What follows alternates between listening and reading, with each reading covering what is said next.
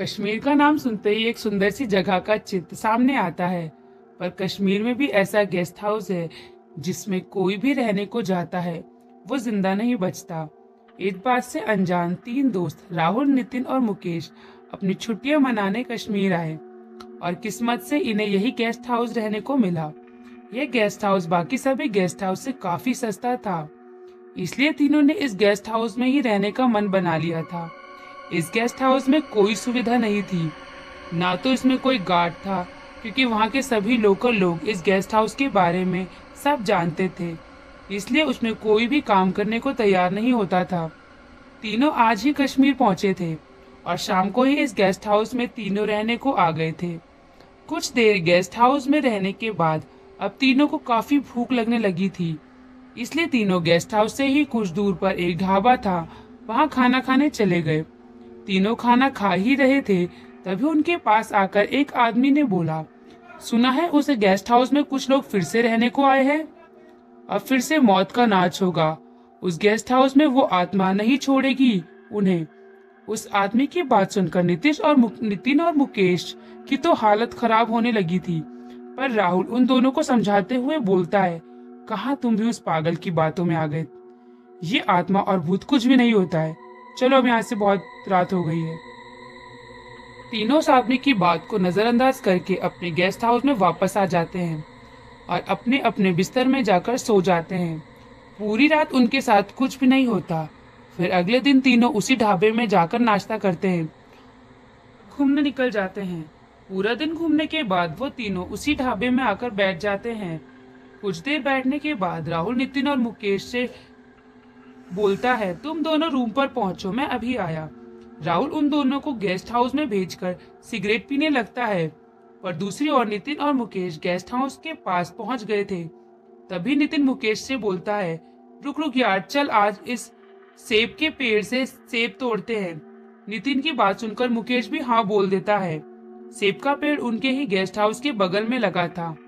मुकेश को तो पेड़ में चढ़ना नहीं आता था, इसलिए नितिन मुकेश से बोलता है यार तू नीचे ही रुक।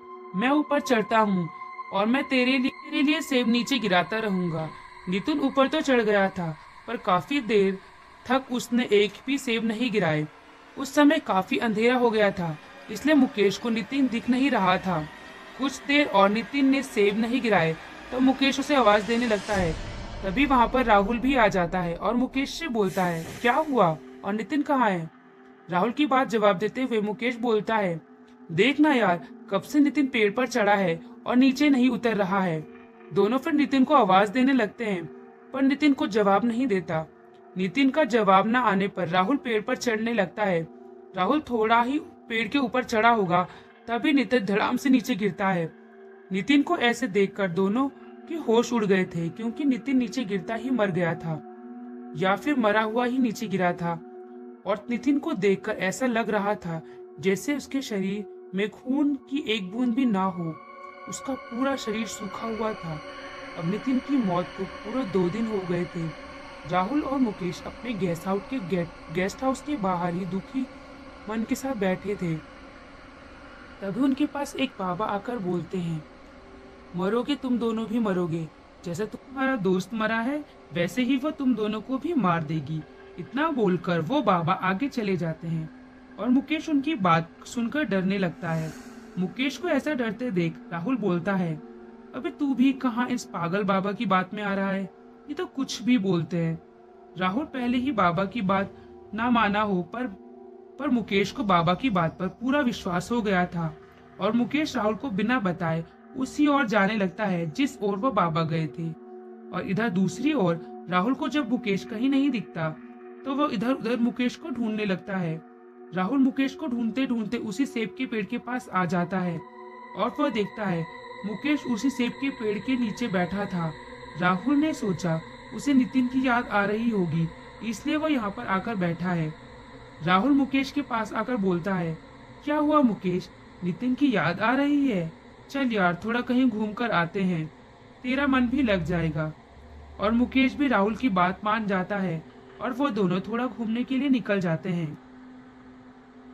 दोनों गेस्ट हाउस अभी थोड़ा ही आगे गए थे तभी उनके पीछे से मुकेश आ जाता है। मुकेश राहुल के साथ उस उसके ही जैसे आद, दिखने वाले आदमी को देखकर बोलता है अरे ये कौन है? राहुल के साथ मेरे जैसा कहीं वही तो नहीं जिसके बारे में बाबा ने बताया। अगर वही है तो मुझे किसी तरह से ताबीज राहुल को देना होगा जो अभी बाबा ने बनाकर मुझे दिया है। मुकेश धीरे धीरे और छुपते छुपाते राहुल के पास आने लगता है। मुकेश इसलिए छुपते छुपाते जा रहा था, क्योंकि अगर वो मुकेश को देख लेती तो उसी वक्त राहुल को मार देती।